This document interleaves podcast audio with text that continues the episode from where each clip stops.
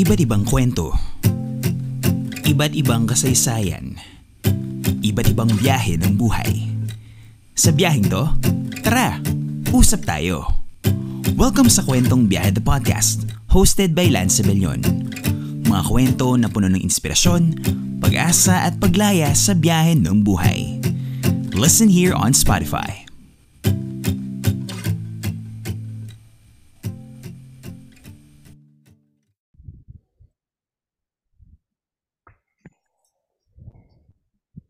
What's up mga kabiyahe? Welcome po sa isa na namang episode ng Kwentong Biyahe the Podcast with me, Lance Abellion. Maraming maraming salamat sa patuloy na pagtangkilik at pagsuporta guys. I-follow ninyo ang Kwentong Biyahe the Podcast sa Spotify at sa Facebook para po ma-notify po kayo sa mga susunod na episodes. And apparently, Today, bago po ako sumahimpapawid with my guest today, ay chinecheck ko po ang analytics po ng Anchor. So, And apparently, I have a hundred, over a hundred followers. Maraming maraming salamat po sa mga nag-follow na sa Kwentong Beda Podcast and maraming maraming salamat po sa mga nakinig na ng mga episodes. And apparently, as of today, ang place po ng kada episode, ang place po for the whole podcast ay aabot na po tayo sa 2,000 mark. 2,000 mark. So, Maraming maraming salamat po sa pagtangkilik ng Kwentong Beta Podcast magmula po nung nag-start tayo ng April 2021, two years ago, and as of today. At syempre po, meron po tayong isa na namang guest ngayon. So,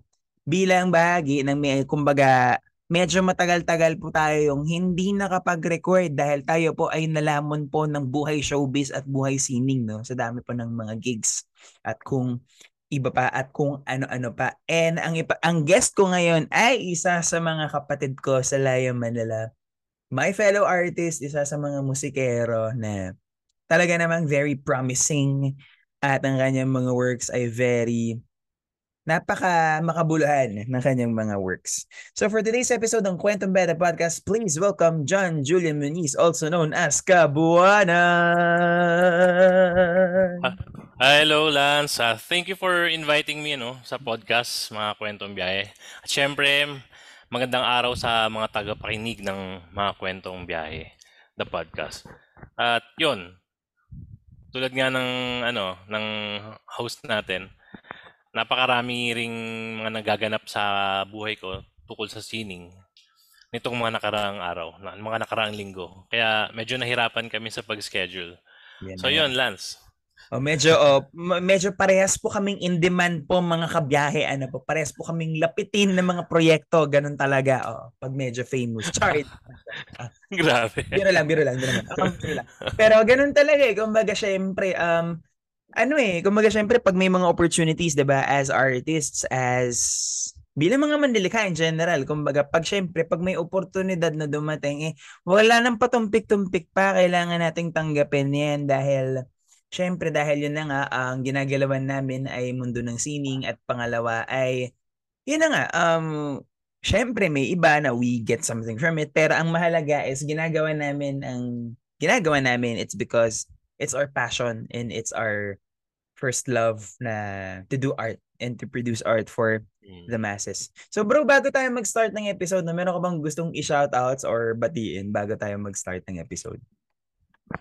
Uh, wala naman in particular, kapatid. Pero syempre, uh, nagpapasalamat ako sa mga tagapakinig ng podcast mo. Kasi kahit pa paano, umuunlad yung uh, kamalayan ng mga tagapakinig, ng mga tao, mga Pilipino. About arts. Uh, about and, creating. Yan. Uh, and importante yan lalo na ngayon nung, nung, nung nag-pandemic, 'di ba naalala mo nung kasagsagan nung pandemic nung two years ago lalo na yung first in two years. Well, apparently may pandemic yes. rin naman. There, nandyan pa rin si COVID, umaaligid-aligid. Pero, kumbaga, mm-hmm. para from, kumpara ngayon, noon talagang sobrang grabe ng sitwasyon dahil sa mga pagkalat ng kaso and all and everything. And mm-hmm.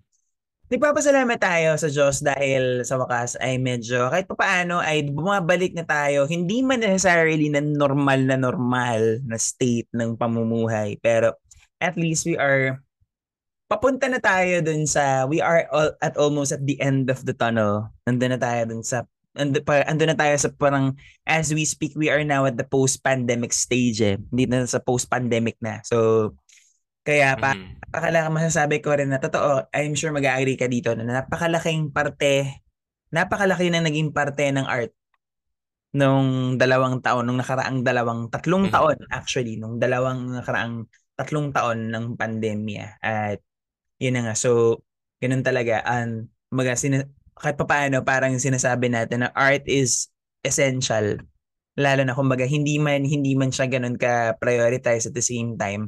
Uh, actually kasi ang napilayan talaga ng pandemya ay ang entertainment industry ang arts. Ang performing Yes. arts talaga yung singing talaga. And masaya kami na bilang mga artists na nakakabalik na nga sa dati nitong state. Na nakakapag-gigs na from time to time nakakalabas na. Yun so nakaka, nakakagawa na ng mga projects outside na hindi na kailangan ng work from home lang. Ayun. Mhm. So, let's get the ball rolling. Ito na ang ating episode proper ng Kwentong Biyada Podcast. So, syempre, mapapansin niyo hindi ko pinakalala ng tuluyan at tahasan ang ating guest dahil gusto ko, siya ang gusto, mag, gusto kong magpakilala siya ng kanyang sarili. So, for the benefit of the new listeners, Kabuanan or Julian, as I may call you, sino ba siya? Si Kabuanan at si John Julian Muniz. Magkaibang matao ba to? Whatever. Can you tell us a story? Bale, okay. Ah, hi, hello po. Ako si John Julian Muniz. Ah, isa po akong ah, manunulat at manlilikha ng awitin. Ah, Kabuanan po yung ano ko, um, artist name. At ito po yung baby ko eh. Actually, parang ito yung solo project ko. Mm. Uh, aside from my band, Kabuanan, it, dito na pupunta yung mga kanta ko na very personal to me sa lahat ng nangyayari sa buhay ko. Ito yung parang ah, bahay niya, tahanan ng mga na-experience ko, si Kabuanan. Ayun. Ayun. So, thank you very much, bro, for answering that question. So, syempre, itong mga susunod na tanong na to, um, bakit nga, or, or bakit nga baka buwanan pala ang stage name mo as a as an artist name mo? Okay, me- medyo maraming ano eh, ah, ibig sabihin yung Kabuanan. First, ah, mahilig ako sa buwan, sa moon, no? Ah, siya yung ruling planet ko eh. Ano kasi ako eh, Cancerian ako eh. July ako pinanganak. So, ever since drawn na, drawn na talaga ako sa buwan. Ayun. Pangalawa, um, nakikita ko yung sarili ko dun sa phases ng moon. Yung kabuanan nga, ayan, na syempre, hindi lahat ng oras ng panahon, ah, full moon siya, di ba? Yeah. Minsan may darkness, minsan wala siya.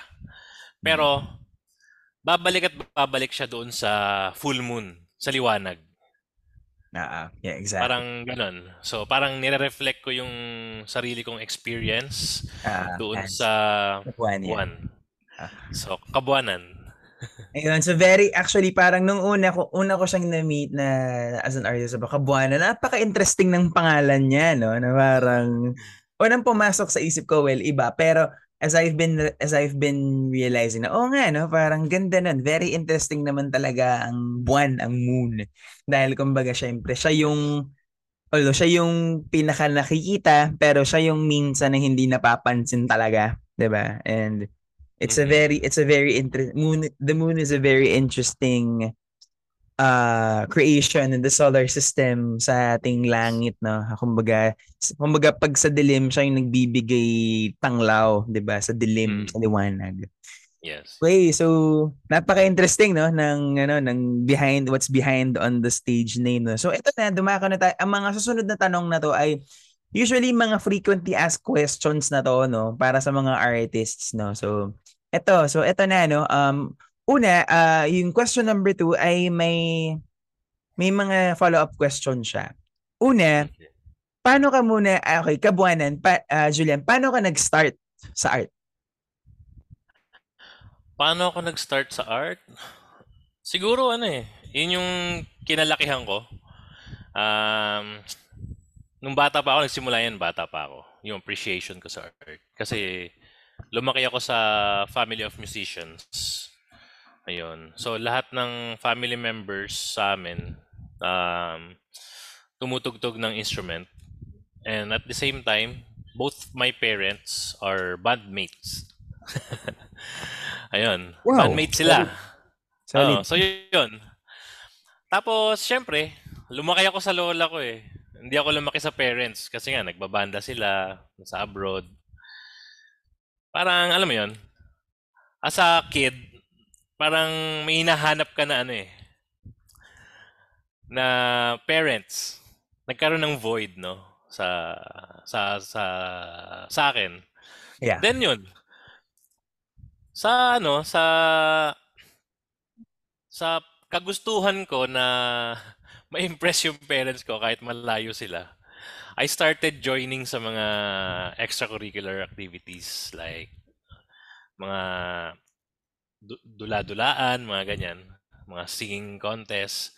Then, ayun, nag-grow siya. Then, ayun, habang lumalaki ako, napansin ko parang, ba't ko ba ginagawa to, di ba? Ba't ko ba ginagawa yung mga to? Doon lang ba, dahil lang ba sa, ano, sa, sa pagpapasikat ko sa parents ko. Then, na-realize ko, no, pag habang lumalaki ako na, uy, yung mga pinapakinggan kong music, yung mga pinapanood kong pelikula, yung mga pina, binabasa kong mga tula, mga dula, mga maikling kwento, hindi lang hindi siya tungkol sa pagpapasikat sa magulang eh, or pagpapasikat Yeah. sa kahit sino man. Yeah. no? So na-realize ko parang ah, para sa akin pala 'yun. No? Hindi pala s- yun pala 'yun. Yung pala yung parang essence nung art, no? Kasi alam mo 'yun. Siyempre, yung batch natin, parang nabuhay tayo sa napakabilis na ano, na Exactly. era. Yeah, exactly. Parang parang nangyayari sa atin, bata tayo, yung pakikinig ng music, ginagawa na lang natin siya para enjoy yung sarili natin, no? Yeah. Parang parang nawawalan tayo ng time mag-reflect dun sa consciousness natin, yung awareness natin sa sarili. Then natatabunan natin yung mga demons. And then ito, na-realize ko na along the way, itong mga music na pinapakinggan ko, nakaka-relate ako eh. Yeah. Ayan. Mga binabasa kong tula, nakaka-relate ako. Yung mga binabasa kong maikling kwento, nakaka-relate ako. Tapos yun, naisip ko, oo nga no. Parang ano, baka, baka yun talaga yung goal no, ng art Yeah. ah, na Exactly. i-reach yung consciousness natin. Kasi yung awareness natin, yung self-awareness natin, kapatid, di ba? Hindi naman siya comfortable eh. yeah, exactly. Ah, As much as possible, itatago natin siya sa mga tao. 'Di ba? Pero nagkaroon tayo ng ano ng way para kausapin yung sarili natin, mag-reflect, Exactly. which is through art. So, ayun. Nangyari, parang naisip ko, bakit hindi ako gumawa ng sarili kong art? Kasi iba yung truth ko eh dun sa mga taong nauna sa atin. Exactly. Bakit hindi ko ikwento yung sarili kong truth sa ibang tao? Para naman, wari, may makarinig or makabasa, Ah, makasakali, no? Na umabot sa kanya, ah, mag, makarelate siya or matouch man lang siya kahit kahit isa lang, 'di ba? So 'yun, doon ako nag-start ah lumikha. Then ayun, tuloy-tuloy na siya. Ah, nag-start ako sa pagsusulat ng mga tula, no. Siguro mga way back in high school pa. Start ako niyan, mga tula-tula. Dati eh, uso pa yung mga rhyming. ah, yeah. Then, na-introduce sa atin pagdating ng higher year, yung mga malayang taludturan. Yeah. So, doon, na-realize ko, oh, pwede pala yun. So, doon ako mas komportable. So, yun yung ginawa ko. Then, lumago siya ng lumago. Tapos, natuto ako mag-gitara. Siyempre, mga kaibigan mo, um, ano yan eh, pasikatan yan nung high school eh. Kung ako, marunong na ako ng, ano, ng G. Siyempre, hindi ako magpapatalo. Then, naisip ko, ayun, nung time na yun, ginalingan ko talaga yung pag-aaral. Siyempre, nagturo sa akin mga ate ng mga best friend ko, mga kuya, kuya ko. hmm. Then, ayun, nag-start ako magsulat ng kanta. Yung mga dati kong tula, ginawan ko siya ng melody. So yun, nag-grow siya na nag-grow. Siyempre, bata ka, puro puro ano pa yan, puro simile pa yung mga Mga figures of speech, mga metaphor, figures. ganyan. Oo. Mga Siyempre, puro ano lang 'yan. Hindi ka pa masyadong exposed sa ano eh sa mga ibang art forms. So Exactly. yun, doon ako nag-start, kapatid. Oo.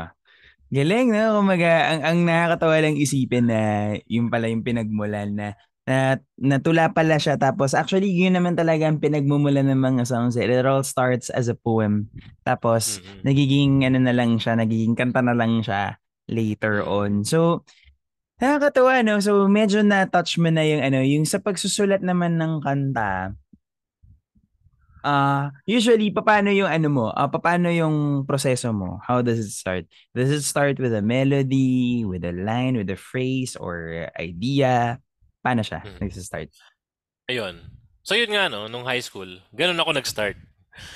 Pero nung syempre, nung college na ako, matanda na, iba na rin yung na-experience ko, no? Iba-iba na rin yung nakakasalamuha ko. Medyo lumalalim yung ano, yung pangunawa ko sa arts, yung appreciation ko. Yeah. Then yun, ah dumating ako sa point na yung pagsusulat ko, nag-start talaga siya sa ano eh, pati-pati pa ng gitara. Yeah. Kasi meron tayong ganyang mood eh. May mood tayo eh. May mga moods. Yeah, yeah. Pare, malungkot ka, malungkot yung mga chords na tutugtugin mo. Then, masaya ka, masaya yung chords na matutugtog mo. Then, unti-unti, magkakaroon ka ng ano eh, ng imagery or yung mga kaka-experience mo lang or eh. Ah, yeah. Heart, 'di ba? Heartbreak, mga ganyan, mga in love ka. Ah. Hmm. So 'yun. Habang tumutugtog ka, naririnig mo na sa utak mo. Unti-unti mo siyang kinakanta, nabibigyan mo siya ng lyrics. Then Ah. 'yun, doon ako nag-start. Doon ko sa doon ko siya nasisimulan yung song. Actually, ang dami kong nasisimulan, kaya lang hindi ko natatapos. Kasi, anong nangyayari, bro? Pare ako, ngayon, medyo in love. Ah, Ginawa ko siya ngayong araw, di ba?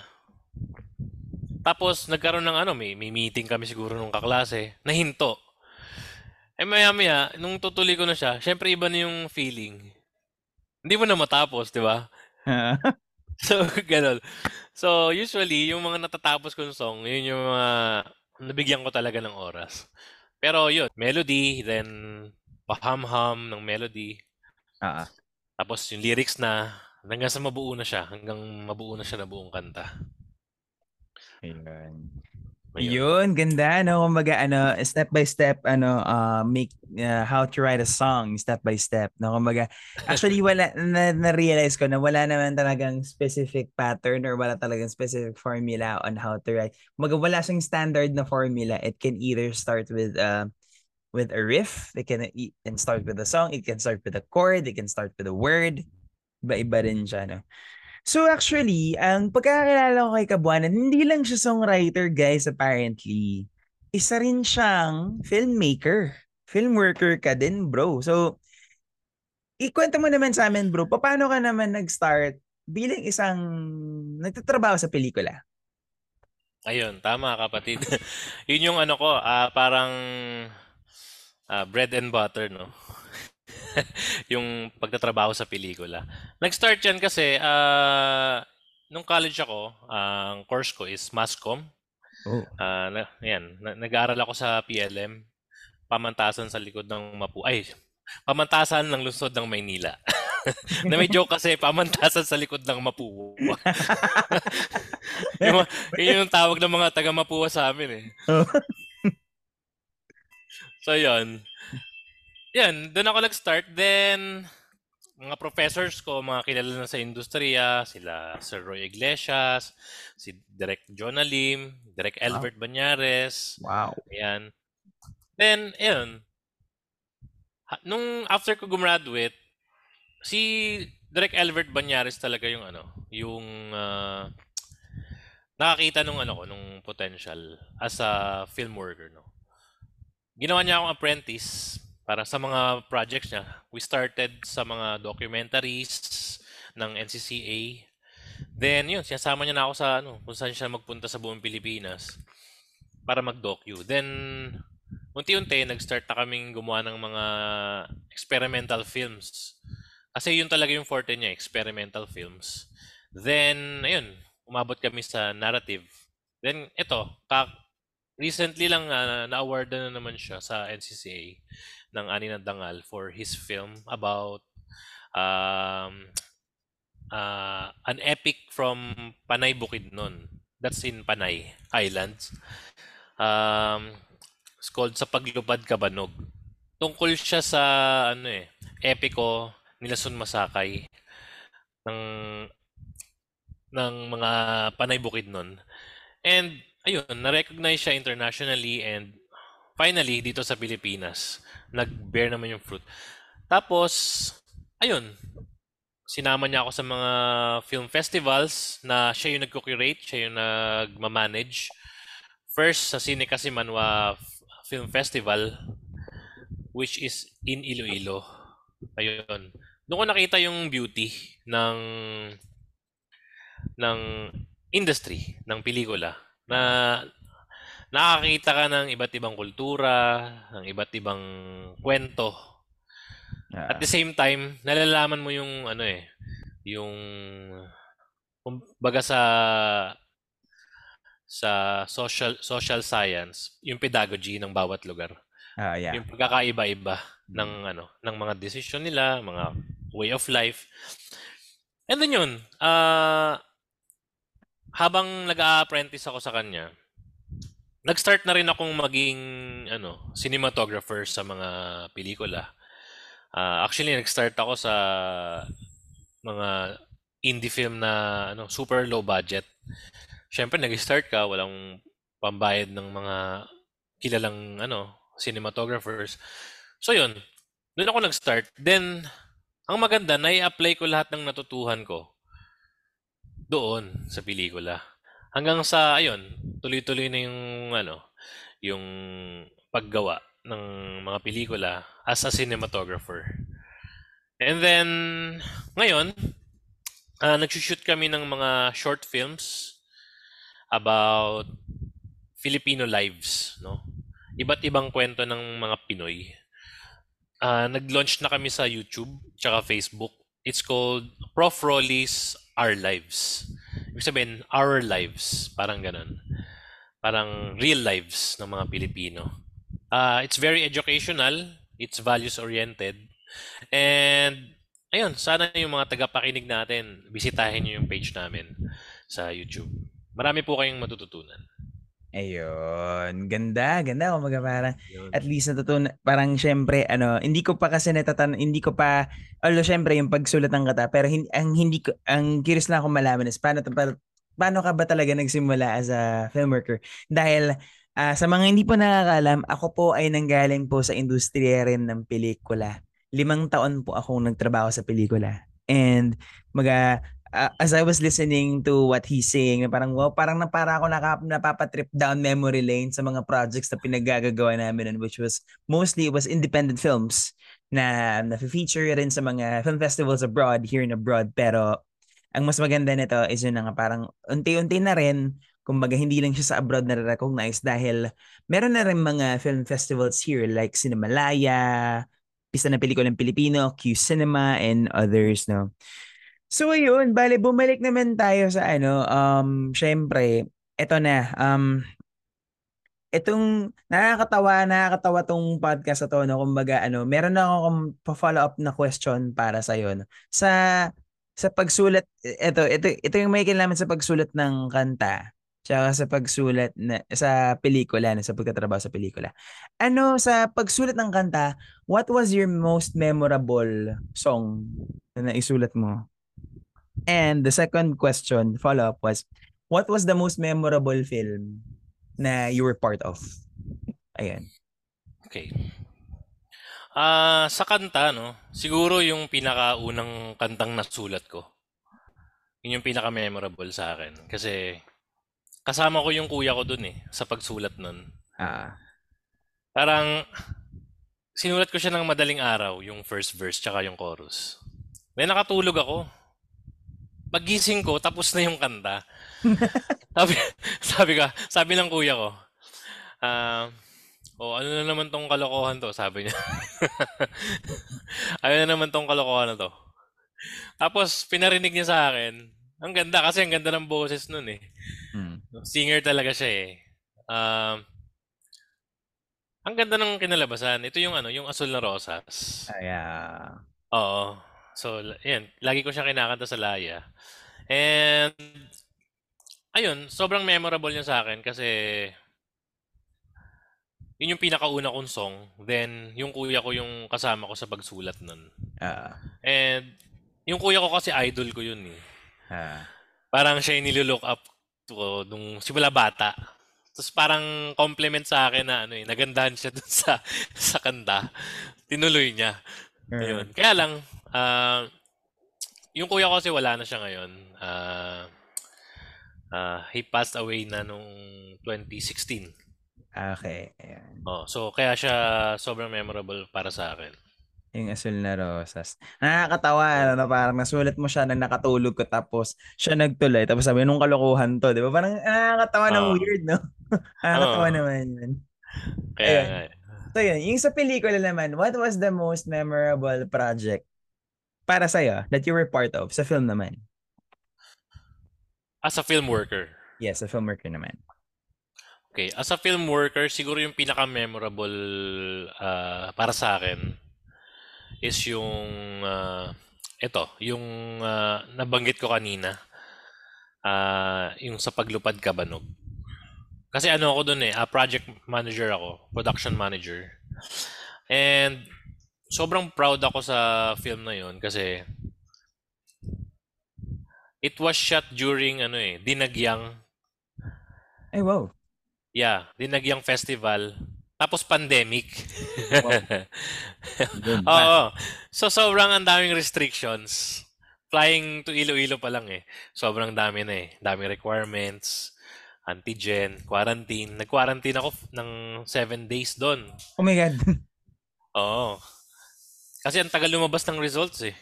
Oo. Oo. Thankful naman ako na negative. Natuloy pa rin yung ano, yung pag-shoot. Then yun, nakilala ko yung mga ano eh, yung mga artists from the indigenous of Panay Bukidnon, Ah. indigenous people. And sobrang ano, sobrang pure ng ano nila. Sobrang puro ng consciousness nila, Ah. no? Yung epic ko kasi nila, sobrang ano lang eh, pinapasa lang nila through mouth. Maka. Verbal. Tapos kinakan chanted. Oo. Alam mo yung alam mo kapatid yung The Chanters, Oh, yeah, yeah. Ah, ah, ah, yes. Sinimalaya. Yes, oh, yes, Yun, yes. story nila yon. Story nila yon. Oo. Yeah. Ngayon, yung ginawa namin is about their epic naman. Sugidanon. No? Uh, Epic ko ng Sugidanon. Yan. Si Sun Masakay, si Mali, ah, si Malia. diba? Oh, parang familiar, parang familiar yung Sugidanon na yan. Familiar sa akin yan kasi kami naman. Yes. Apparently, yung Sugidanon na yan, pinabasa sa amin yan sa isang klase namin sa ME naman sa UP. Pinabasa sa amin yan eh. Wow. Ang haba niyan. Ang, Haba. ang haba niyan. No? Oo. parang, parang Sobra. pinabasa sa amin isang week tapos the following meeting kailangan kailangan masummarize namin yung buong epic ko. Galing na. Summarize namin the Oo. following week. Di ba? Kami ano lang eh. Kasi yung epic nila, di ba, parang labintatlo. Tapos tigta tatlong daang chapters bawat isa. Taan. Di ba? So parang yung na-experience ko lang doon is yung about Banog. Uh, Which is yung bird. Yung ah. bird god. Si Banog. Tapos, sa ikli nung ano, nung time na yon, ang dami kong natutuhan tungkol sa kanila, sa epiko nila. Uh, And ang sarap niyang pakinggan kasi kinikwento siya ng pakanta. Oo. Chanted siya. Grabe. Si Sir ano, Romulo Caballero yung ano, yung pinaka-elder nila na nag-chant. So, sobrang pure. Kinuha namin yung ano, yung yung moment na kumakanta siya about banog. Then yun yung sinama namin sa film. Galing, no? Kumbaga, ano. Oo. Kumbaga, nakakatawa lang na isipin na ikaw lang naman, you as a film worker, as a filmmaker, ano, na when you go to a particular place na hindi ka naman super familiar, and yet parang you, you get something from that, parang wow, yung yung ma, mas malalaman mo doon ma, ang ma, madadatan mo doon yung kultura nila na napaka-rich.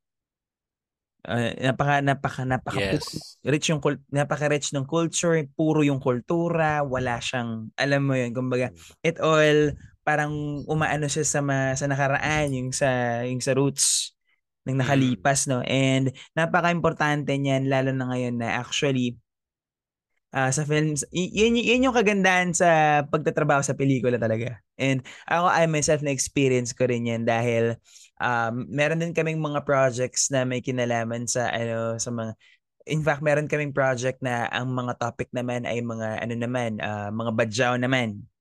Sa mga badyaw. So, Wow.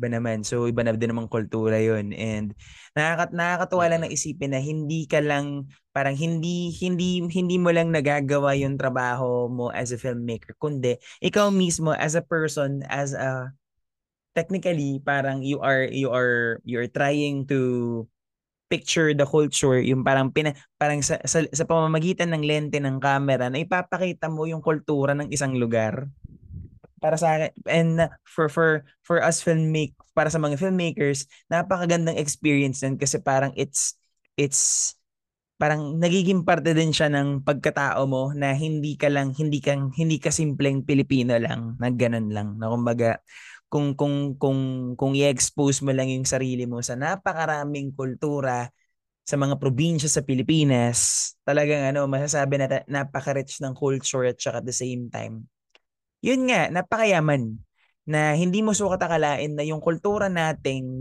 na, ang dami nating mga kultura sa Pilipinas, napakaganda na pag-aralan.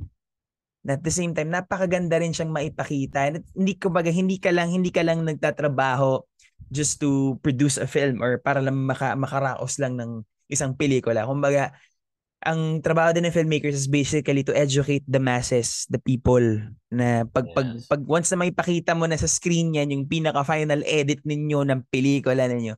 That's the time you are you're educating the people now that you have shown it. In-educate mo na sila na okay, ito yung kultura nila, ito sila, ito yung pamumuhay nila, ito yung nakasanayan nila. Galing, mga ganda, ganda, ganda, ganda. Yes, And bro. Ayun, so nakakatawa mang isipin bro pero tayo ay nasa huling dalawang tanong na ng ating Wow. podcast. No? Napakabilis ng napakabilis talaga ng oras ano. Ayun, so Oo. okay. Ah, so next question, ah tips para sa mga gusto mong para tips mo na may bibigay mo para sa mga gustong magsulat ng kanta, one. And second, tips mo para sa mga gustong pasukin ang mundo ng pelikula. Go ahead. Okay. Um, siguro tips ko sa ano, sa pagsulat ng kanta muna. Um, una, gawa lang kayo ng gawa. Oo. Pero ibig sabi, hindi ibig sabihin gawa lang talaga kayo ng gawa, no? Ah, gawin yung makabuluhan. Ilagay niyo yung sarili niyo doon sa pagsusulat. Yung truth niyo, yung katotohanan niyo. Yung wag kayong wag yung wag kayong masyadong magpadala doon sa kung ano yung uso. Yeah. Kung ano yung kung ano yung ah, sikat ngayon, 'di ba? Kasi hindi kayo yun eh Exactly. as a manunulat, you're creating from yourself, from within yourself. Parang kung ano yung katotohanan mo, kung ano yung experience mo. Kasi kung gagayahin mo lang yung mga, yung nauna na, Mm. dahil sikat lang sila, parang, parang ano, sayang lang eh, yung, may ibabahagi mo sana sa mga tao Ah, about you, about what you experience. And isa pa, sa pagsusulat, um, kung gusto niyo talaga magsulat, mag-aral kayo ng ano, magbasa kayo ng mga mga tula, yes, exactly. magbasa kayo ng manood kayo ng mga talks about music uh, songwriting. Songwriting. Umattend kayo ng mga mga exhibits. Actually, pagyamanin niyo yung appreciation niyo sa art. Yeah. Then the rest will follow. Parang ganun. Ah, ah. Kasi wala mahirap gumawa ng ano ng mahirap gumawa ng isang obra kung ang nakikita mo lang yung bahay mo, yung pader nyo, di ba? Yeah. Nakikita mo lang yung lababo nyo, yung kama mo. Lumabas ka, parang ganun. Lumabas ka, mag-explore ka, manood ka ng mga gigs, ah, ano pa, pumunta ka sa mga festival, Mm. kasi doon, lalawak yung ano mo, eh, imagination mo. Lalawak, dadama yung armas mo para gamitin sa pagbuo ng mga pelikula. Kasi hindi lang naman yan isang ano eh, isang bagay sa buhay mo. Mara yun yung kabuuan ng maraming aspeto na nangyari sa buhay mo.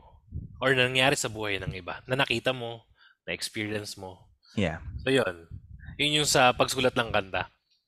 Then, siguro sa paggawa ng pelikula, una sa lahat, syempre, dapat nanonood ka ng pelikula. Di ba? Mm. Kasi ang hirap naman gumawa kung di mo alam yung ginagawa mo. Oh, di ba? So, manood ka ng maraming pelikula. Pangit man yan, o maganda. Pelikula pa rin yan. Doon mo makikita yung yung ah, pagkakaiba. Kung low budget ba yan? Low budget ba pero sobrang ganda? High budget film, budgeted film pero hindi naman maganda. Do, makikita mo doon sa panonood ng pelikula. And syempre, habang nanonood ka ng pelikula, napapansin mo eh kung ano yung maganda sa parte na to. Maganda ba yung cinematography? Maganda ba yung pag-arte ng mga artista? Yung pagdidirect? direct. Maganda ba yung pagkuha ng camera? Maganda ba yung pagdidirect ng director? Ah, So, yon ang daming aspetong titignan sa paggawa ng pelikula. Ngayon, doon ka mag-start. Doon mo ma doon mo masisimulang ma-appreciate ang pelikula. exactly. Same lang yan sa ibang ano, eh, art forms. Dapat nood ka lang ng nood. Kinig ka lang ng kinig. Ayan. Then, pangalawa, pag-aralan mo. Kung gusto mo talagang magtrabaho dun sa industriya ng paggawa ng pelikula. Pag-aralan mo kung ano yung gusto mo dun. Di ba? Pare, gusto mo ng cinematography. Ano bang kailangan mong tignan pag pag gusto mo mag-aral ng cinematography? Siyempre, punta ka dun sa ano, mga magazines, di ba? Mga National Geographic. Mga pictures.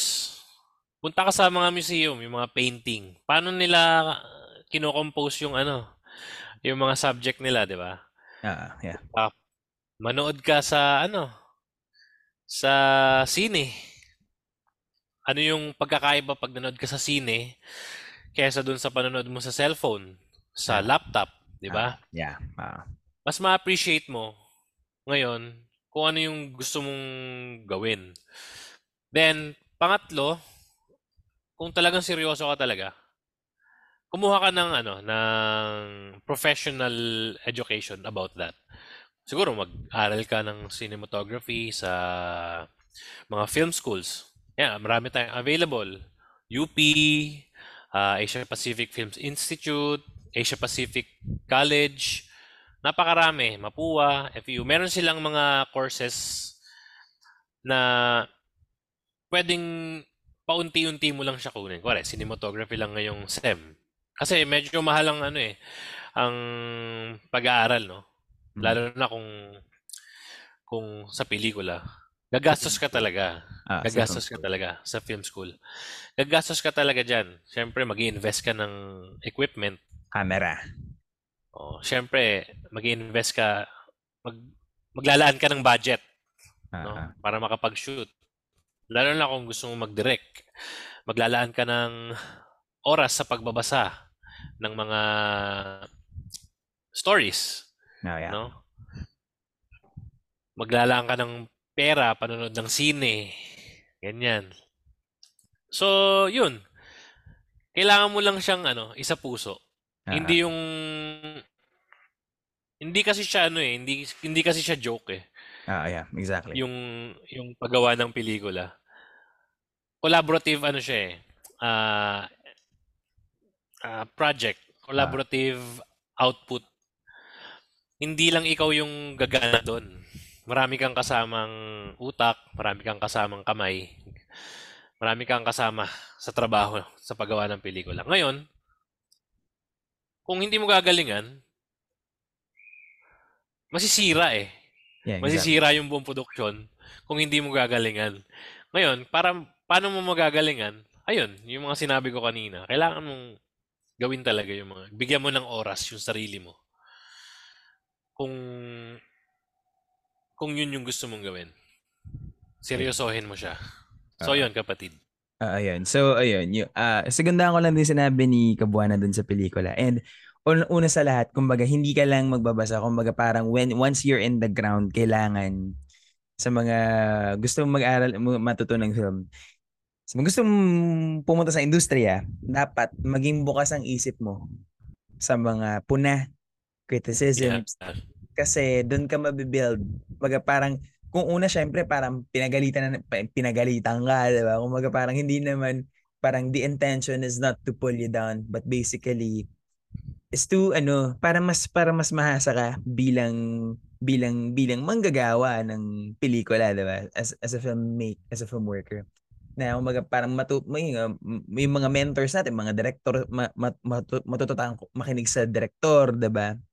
Matuto makinig sa director, sa mga superior, sa mga producers, ganyan, ganyan. What, Mm. on what they really want. Kasi, kumbaga, sila lang din naman yung key para mapaganda yung production. And the same time, hindi lang naman sa kanila nakasalalay yung ikagaganda ng pelikula or ng material, kundi nakasalalay dun sa mga taong magtatrabaho dun sa baba. Kumbaga, yun. At the same time, walang walang hindi mo dapat nilalang ang isang trabaho mo. Kung ano yung kung ano yung papasukin mo na halimbawa, halim- lahat lahat naman tayo nag-start tayo, nagsimula tayo sa baba, nag sa Mascom, I am, I'm a Mascom graduate as well.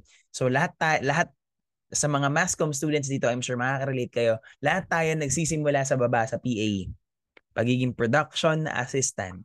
Kahit, kahit Yes. Hindi naman hindi naman eh, kumbaga parang oo sabihin natin yung mi- minsan taga-timpla ka lang ng kape pero kung ang totoo niyan eh kung ang pagtimpla mo ng kape ay ang makakatulong para makausad ng maayos ang mga tao sa production gawin mo ng mahusay and yun kumbaga yun Yes. matuto yung matuto rin na yun matuto rin na makinig na alam mo pero hindi mo naman kailangang kasi syempre may may mga may mga may sa sa politika rin may politika rin diyan, may intriga. Kumbaga show Yes. business nga eh. Film is part of show business. eh. So lahat ng intriga nandiyan. Kaya sa mga papasok sa film kung gusto niyo talagang pumasok sa sa broadcasting in general, sa, sa com arts, sa, sa ma- communication arts, dapat matibay ang loob ninyo. Dapat matib- matibay ang loob nyo dapat. Kasi, ay nga. Kaya, bakit ko to sinasabi? Kasi I was once there. Limang taon ako na nasa production. At, totoong sinabi niya, hindi, sabi ni Julian, hindi biro ang magtrabaho sa isang production. Hindi biro ang pagbuo, ang pag-produce ng isang pelikula. Dahil, kada kada kada segundo ay may halaga nakatapat yon na hindi siya yung ganon-ganon lang na produce no mag-aakala mo na yung Hmm. producing let's be creative ganyan ganyan para it also involves pera money diba parang ang gusto naman ng producers is para ma-spend na para para ma, kung masabi nila na hindi nasasayang yung pera nila dapat yung yung trabaho yung quality ng trabaho dapat maano siya, hindi siya yung, hindi pwede, sa production, hindi pwede yung PNY attitude. Hindi pwede yun. Hindi pwede yung pwede na yan. Dapat, kumaga, Yes. sabi ko na, Umaga, nandiyan ka na rin lang sa production, parte ka na rin lang ng project na yan. Galingan mo na, usayan mo na, huwag ka na magpatumpik-tumpik. Kung may pagkakataon kang matuto while you're doing the production, grab that opportunity kasi you will never know. Baka mamaya, yan yung magiging start ng pag-unlad mo na baka mamaya may, in the middle of you doing something, meron kang matisod na isang particular na idea meron kang isang particular na meron kang matitisod na isang skill. Tapos, mm-hmm. uy, gusto ko to ah. Ganon, kumaga doon magsisimula sa sarili na yung awareness na ah, oo, parang dapat galingan ko to. Hindi pwedeng PNY attitude. Yeah. Ayun, bro. I agree. So, So yun, napakaganda ng usapan natin kapatid sa music at sa Oo, oh, kapatid. dalawang dalawang art forms kagad ang natakal natin. So yun bro, bago kita paka, pakawalan bro, meron ka bang social media accounts para masundan ng ating mga listeners? Ayun, uh, meron akong page sa Facebook pero uh, starting pa lang siya. It's Kabuanan slash music. Uh, sa YouTube naman, uh, may mga videos ako doon uh, yun, yung full name ko lang, John Julian Muniz.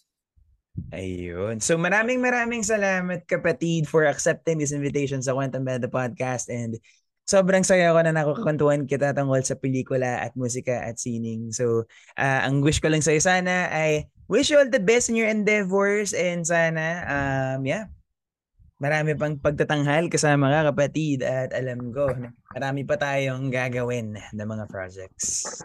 Yes. Salamat din kapatid sa pag-imbita sa podcast no. Um, sobrang ano, sobrang sarap makipagkwentuhan no. Kung tungkol sa sining. so, 'yun. Sana dumami pa yung makikinig sa podcast lalo na dito sa mga kwentong biyahe. Ay, ayun. So maraming maraming salamat muli, Julian Kabuanan, kapatid, for this opportunity. Guys, i-follow nyo ang Kwentong Beda Podcast para sa Facebook at sa YouTube para sa mga susunod pang episodes. At nagwakas na naman ang isa na namang episode ng Kwentong Beda Podcast, mga kwento na puno ng inspirasyon, pag-asa at paglaya sa biyahe ng buhay. Ako po si Lance Bellion. Hanggang sa muli, paalam.